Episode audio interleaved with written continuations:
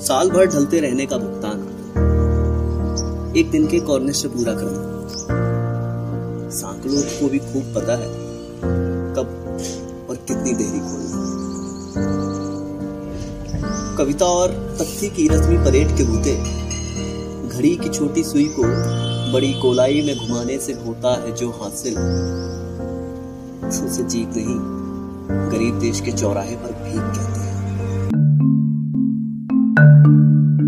ज़ाहिर है कि 8 मार्च का दिन पूरी दुनिया महिला दिवस के रूप में मनाती है। लेकिन कैलेंडर के एक दिन को घेर लेने भर से अस्मिता की एक इतनी बड़ी लड़ाई, आखिर उसका हसर क्या होता है?